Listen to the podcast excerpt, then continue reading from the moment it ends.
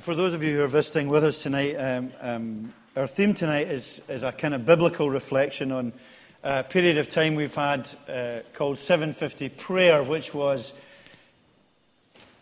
seven days of uh, intense prayer uh, every day, every morning, and every evening as a congregation together, seven in the morning, seven in the evening.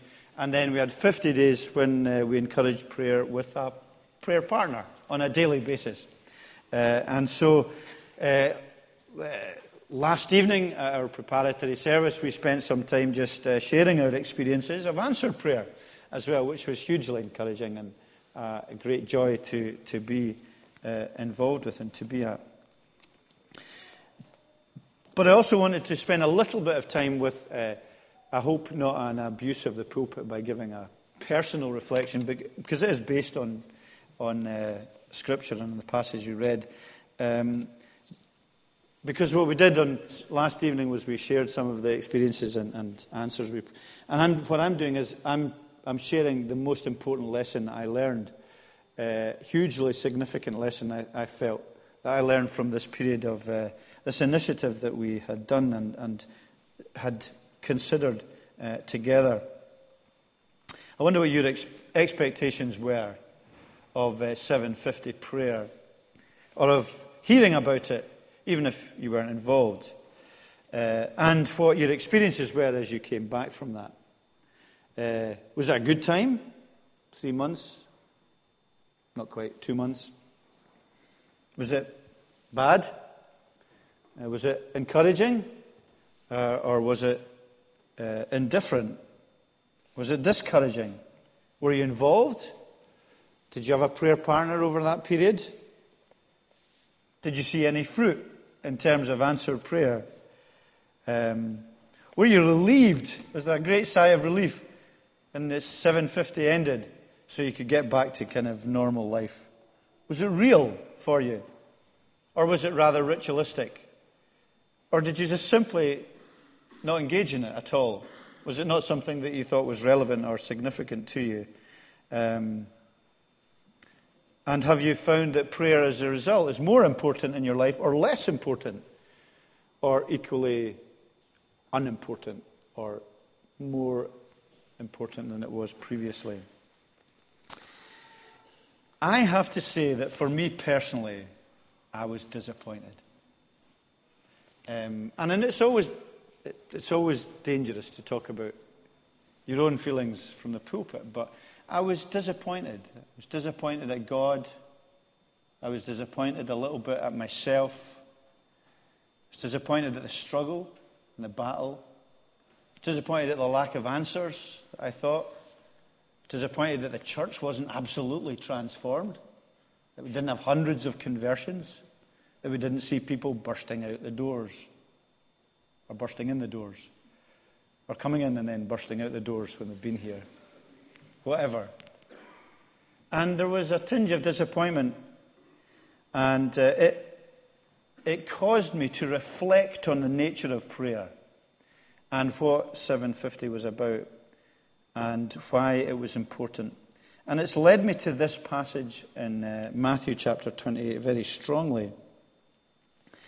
Uh, to the prayer of Jesus, repeated three times, his prayer, not only because it was important for him but always in repetition. Uh, biblical uh, truths, when they're repeated three times, are done so for emphasis, I believe, for us as well. And we recognize it as being a unique prayer, and I know that, and I know it's a unique prayer. But it's not just a unique prayer.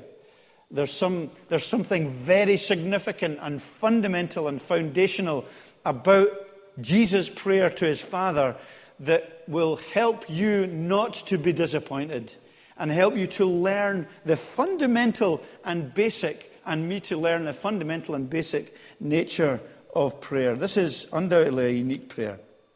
But if we look at uh, verse 39, Jesus, as he. Uh, the way of uh, Calvary uh, becomes much clearer to him. He says, My Father, if it is possible, may this cup be taken from me, yet not as I will, but as, your will, as you will.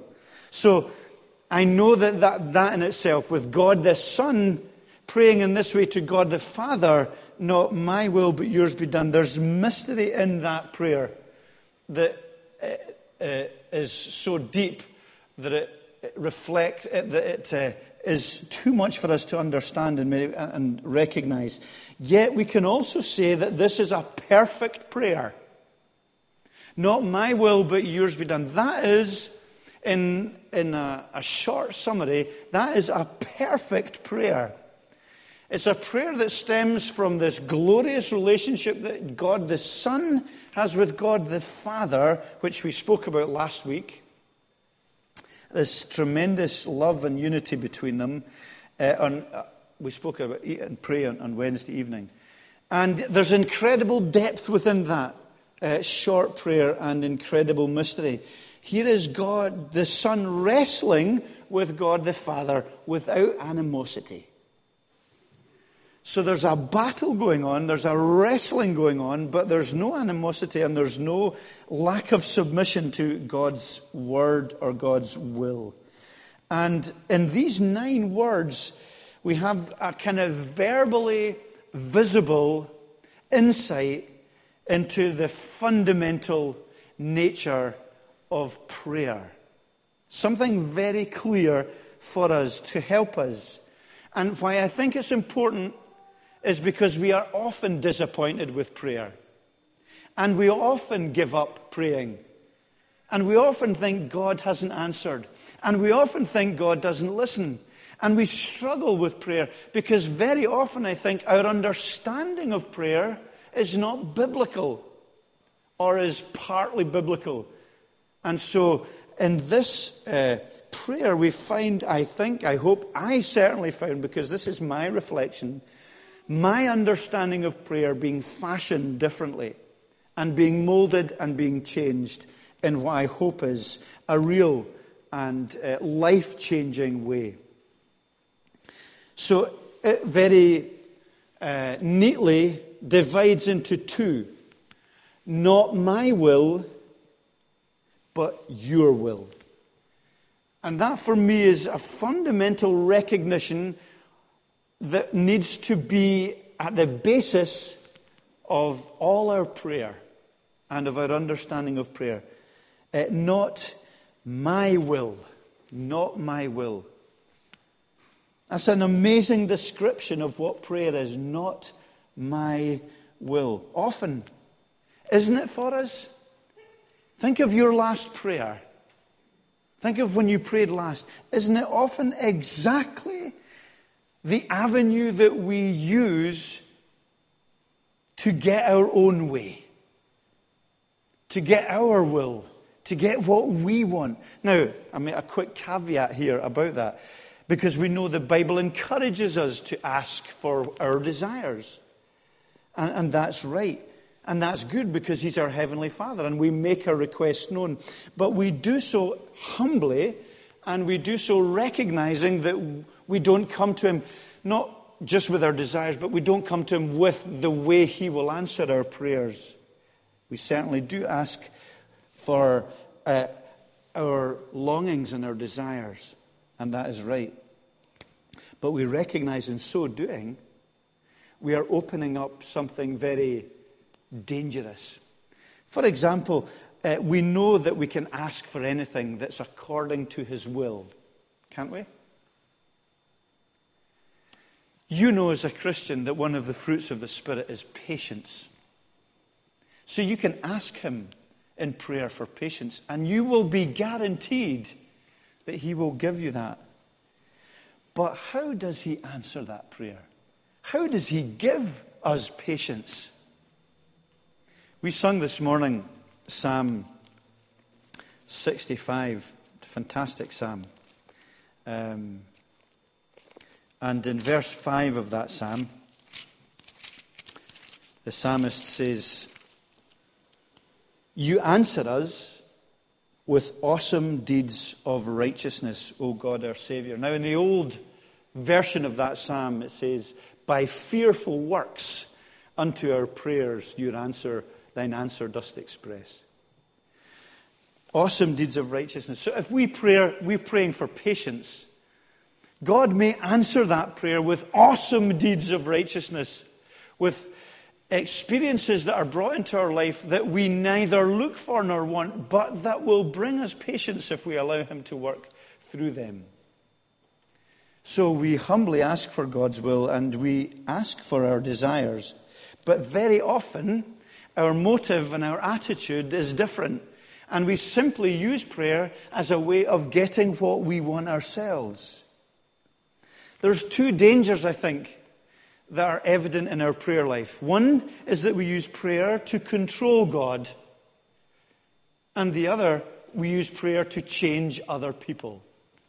So we can use prayer to uh, want our will to be done by controlling God.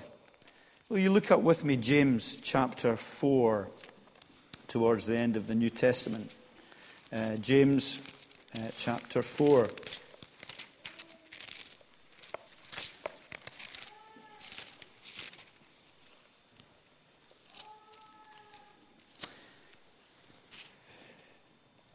And James is talking about quarrels and fighting within the church, but then he goes on to talk about prayer. He says, What causes fights and quarrels among you?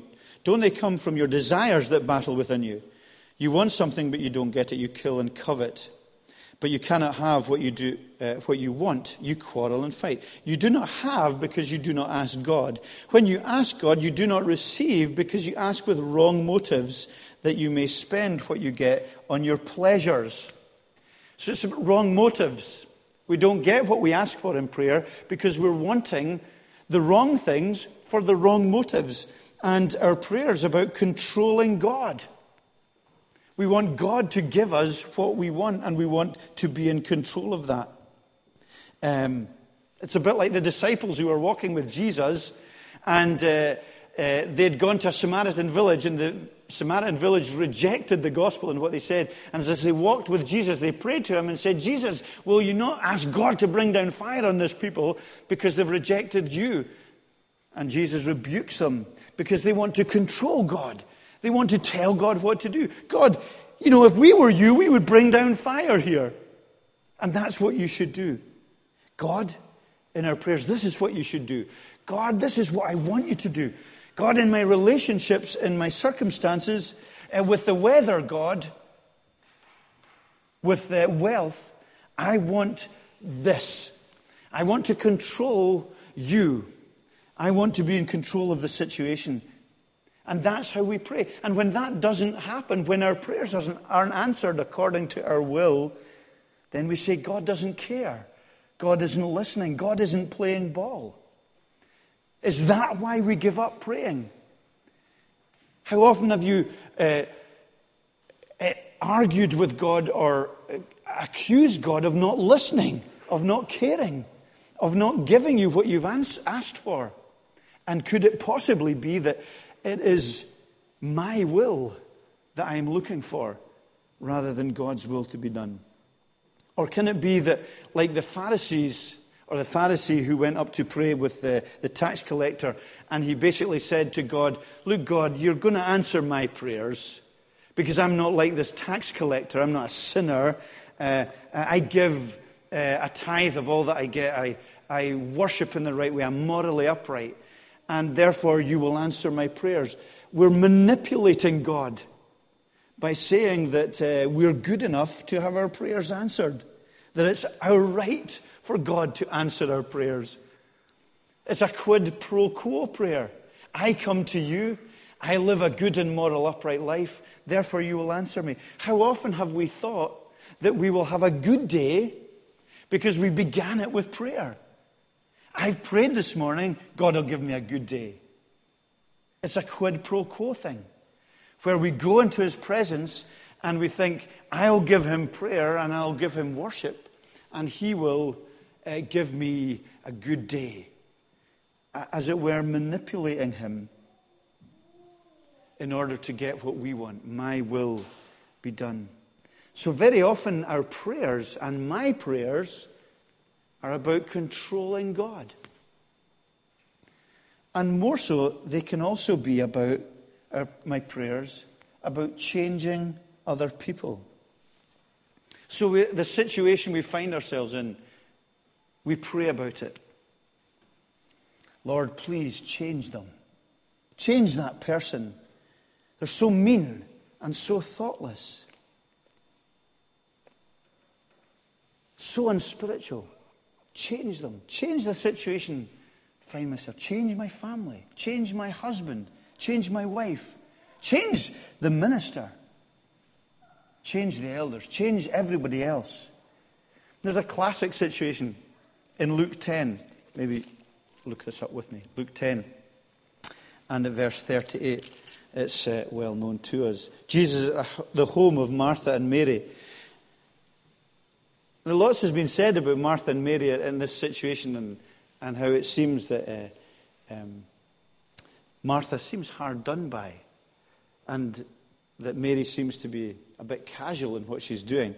You know, Jesus and his disciples were on their way. They came to a village where a woman named Martha opened her home to him. She had a sister called Mary who sat at the Lord's feet listening to what he said. But Martha was distracted by all the preparations that had to be made. She came to him and said, Lord, don't you care that my sister has left me to do all the work by myself? Tell her to help me.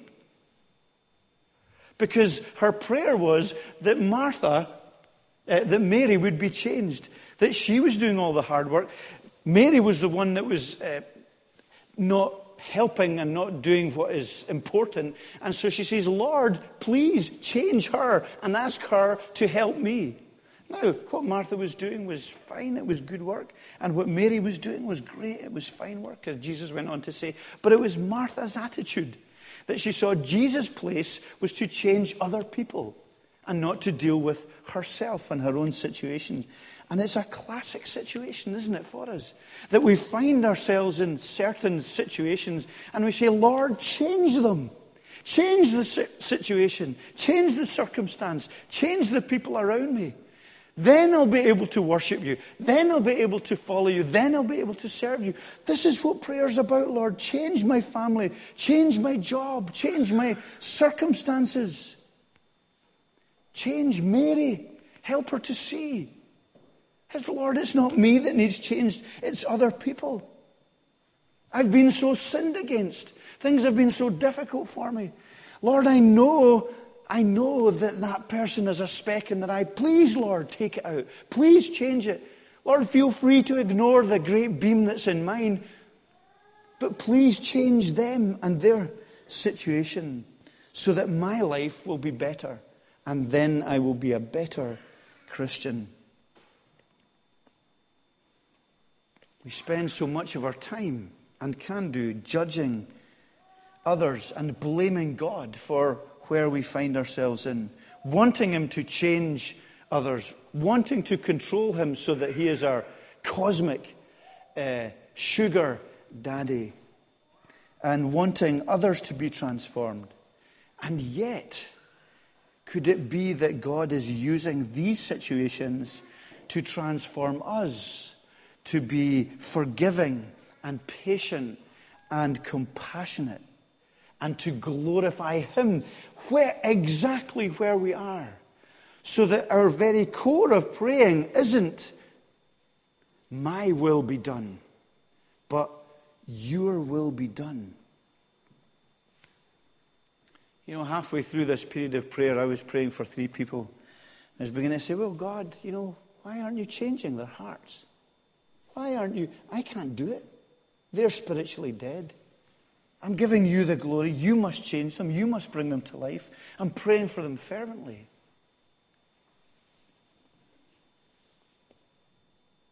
Could Christ be saying, Good, Derek, but I want to use you. I want to use you to speak to them, to be a witness to them by your consistent life, by your being unashamed to tell them that you love and serve Christ, by your thoughtful witness, by the fact that whatever you do, you live in such a way that speaks well of Jesus. Could that be his answer to my prayer for these people? I want you to have the courage to live in such a way that they will come to know Christ, and I will do the work, he says, but I want to use you sometimes, is that why we give up on prayer? Is that why we stop praying? Is that why prayer isn't important to us? Because we've tried it and we've wanted our will to be done, but we haven't thought about whether this is what God wants and what God is saying to us through it. Because the foundational reality of Jesus' perfect prayer here is he says, Not as I will. Not as I will. That's hugely uh, significant.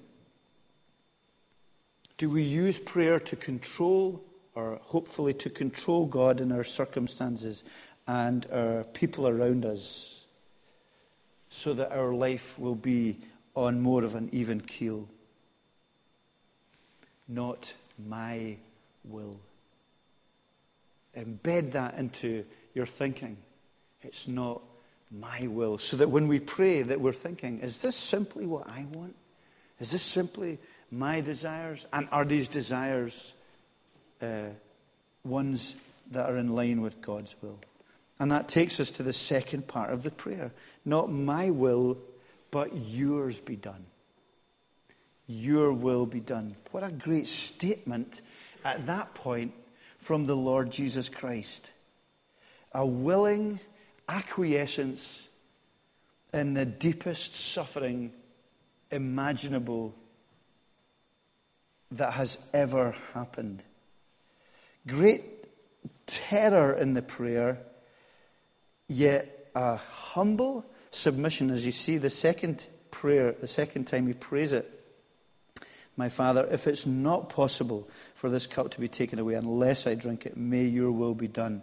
There's this willing wrestling, as it were, this wrestling without animosity where uh, we have this perfect recognition that Jesus is willing to go to hell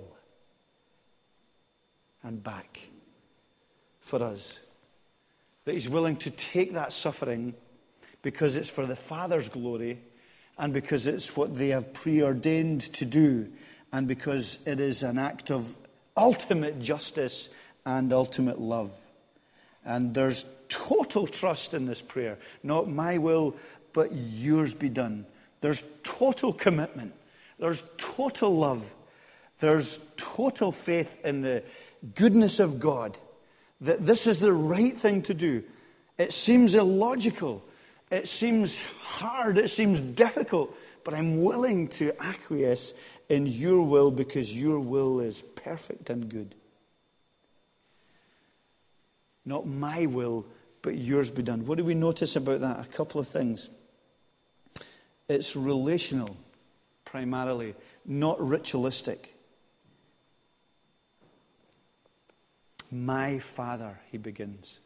That, you know, we looked at that on Wednesday night, the importance of this great, fatherly, perfect, trusting relationship between God the Father and God the Son.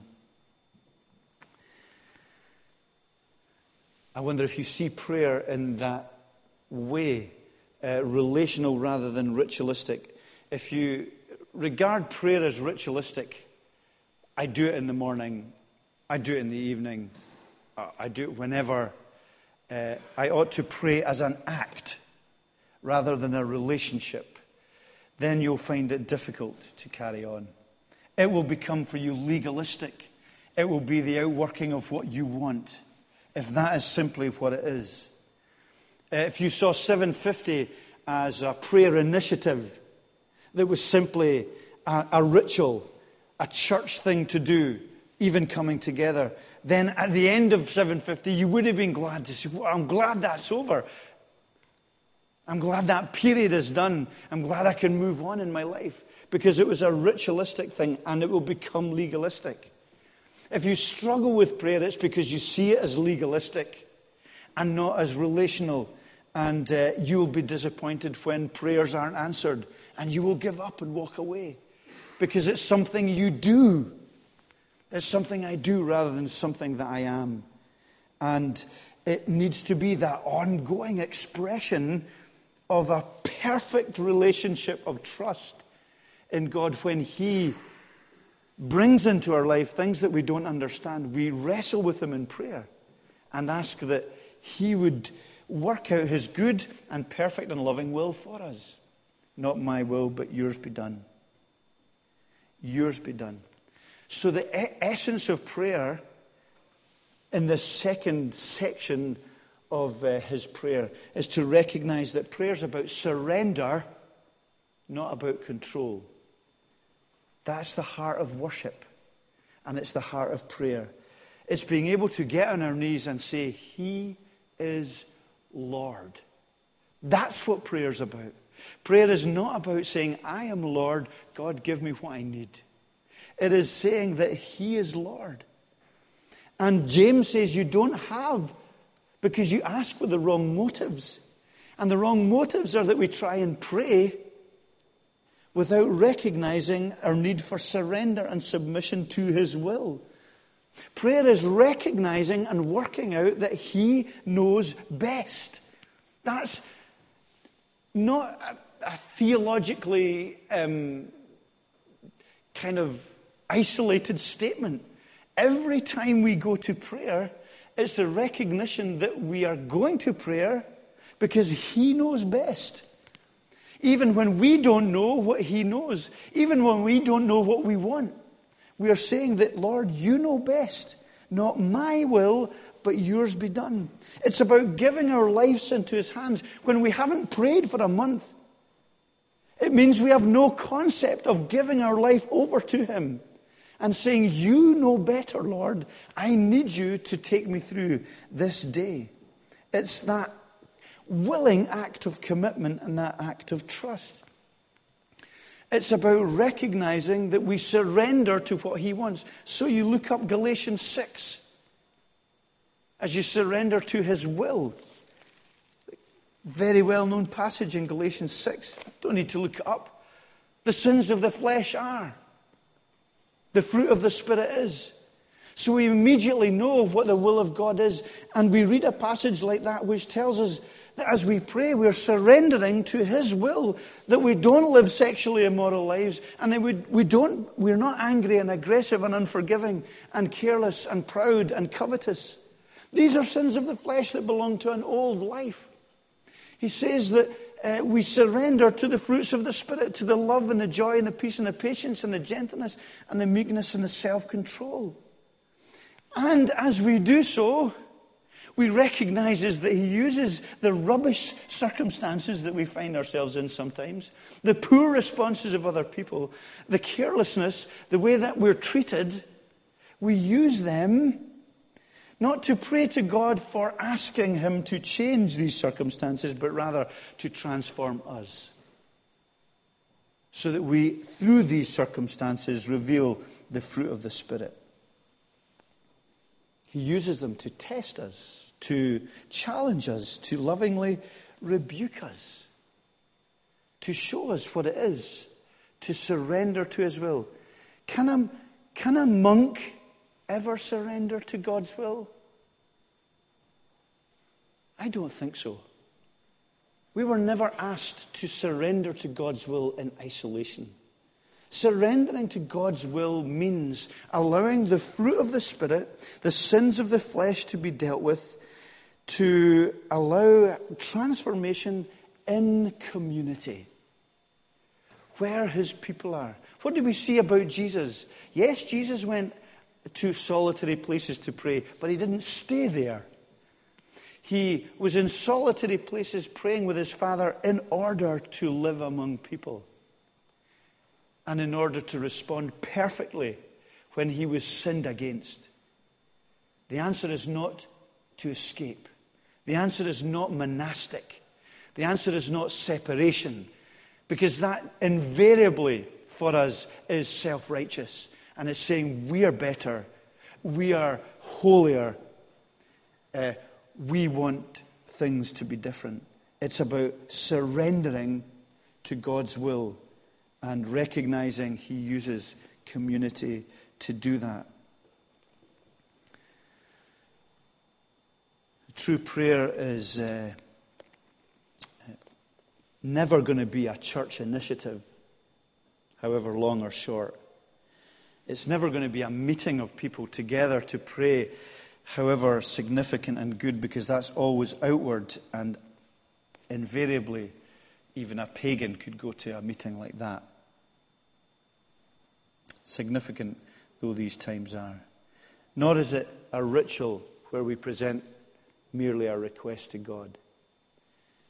It is a heart matter where we are surrendering control and saying, Not my will, but yours be done. Where we are in that relationship of trust, where we recognize Him as God, and where we say, You know better. And we trust in Him to do His best. So it's surrendering to God, not controlling Him. And it's about changing us, not changing others. Your will be done not my will. That's, I would regard it as probably the most crucial lesson. Murdo mentioned that last night and what he'd learned uh, about prayer uh, over this period. He said the most important lesson he learned was uh, his own need to be changed by ongoing prayer and the significance and importance of that. It's an uncomfortable reality for us and I think that's sometimes why we stop praying. I think we stop praying because it enters us into the presence of the inscrutable light of God's will. And in our sinful hearts, we don't like that. We don't like His inscrutable holiness entering into our hearts. We don't like His perfect will exposing sometimes our motives and our desires, so we stop praying altogether. That's why we stop praying. Because God exposes what our need is, and sometimes we would rather just party on and forget the realities, spiritual realities there are. I think I've often said, I said this before, not so much here, but in my previous congregation, because it was a community congregation, and because we lived in two villages, as it were, there was two big t- or towns, villages there that if someone was in the church was spiritually struggling and had stopped coming along, stopped being part of the fellowship, and was really maybe wrestling with, with God, very often, if I was walking down the street to get the paper, they would cross the road to avoid me because they didn't want to be, they, they, saw me as kind of representative, I guess, as the minister of God. Stupid, I recognize, but nonetheless, that's what it is. So they'd avoid that. They would rather avoid facing up to feeling guilty about not being involved in church and, and maybe in their spiritual relationship. And isn't that what we can sometimes do with prayer? Because it makes us feel sometimes as if, you know, things aren't right. I would rather just avoid it altogether. And it's an uncomfortable reality to think that when we open ourselves to prayer, God will primarily say, I'm here to change you, not to give you what you want and to change other people because it's about changing the sovereignty of our lives to being where God is in control and where we stop manipulating, we stop complaining about others and blaming others and blaming God for our circumstances, and we start beginning to see that God says, Look, I want you to be transformed here. I want you to be changed. I want grace uh, in your life. And I want to see you becoming Christ like because I love you and because I have vowed to do this with you. Is that why we stop praying? Because God isn't changing others, God isn't giving us what we want, and we aren't in control. Do we blame God after a period of 50 days because He hasn't answered our prayers? I've certainly come to see uh, that uh, His agenda is to change my heart, is to change my soul, is to deepen my faith and trust in Him, that His will is absolutely pure and perfect, and to know that the circumstances that I find myself in and the requests that I make are ones that He hears and will respond to, but may not respond to them in the way that I expect or I think he will do. So for me, we will, I will carry on praying until I die. if He doesn't, in my understanding, answer one more prayer, I will carry on praying till the day I die. And I hope that I'll be able to say, Not my will, but yours be done. And I'll do that because He is Lord and He is God. And through that, He will change me. Amen. Let's bow our heads and prayer. Father God, we ask and pray that you would teach us your will and uh, do so uh, through the amazing example of the Lord Jesus Christ, uh, who, as we heard this morning, is the way for us. And as we follow you and as we trust in you, uh, then we too, with this amazing knowledge of your grace and your goodness, as Jesus could trust the Father, so we can trust you that uh, you will mold our prayers, uh, that we can humbly ask for our desires, but seek primarily uh, to see your will being done, uh, not uh, us manipulating or controlling or using you to give us an easier life or whatever it might be that is not a God glorifying motive. Uh, give us that courage, that steely determination. Uh, strip back our prayer lives to be more than simple uh, shopping lists of requests. And help us as we pray to see how you are using our circumstances and our relationships to be the answers. How you are taking people who love us uh, into our lives to challenge us, to uh, expose our folly sometimes, and our pride, and our ignorance, and our greed, and to uh, use uh, the injustices that we face to give us much more forgiveness and patience and to put ourselves in other people's shoes and to remind ourselves that you have forgiven us 70 times 7 and that we would therefore not have a uh, unforgiving, judgmental spirit and uh, that we would not seek you to uh, be the one who changes other people for our ease. But Lord, may we often see that in open and loving relationships, we might be used to uh, challenge one another about our lives, our lifestyle, our choices, and what we, the way we are living. So, Lord, bless us, we pray, and uh, give us a, an ongoing determination to pray, to pray in our partners, to pray in our marriages, to pray in our families, to pray in our city groups, uh, to pray this great prayer that your will would be done and uh, that uh, we would uh, submit to you and that we would recognize this great inward transformation that you long for us. For we ask this in Jesus' name. Amen.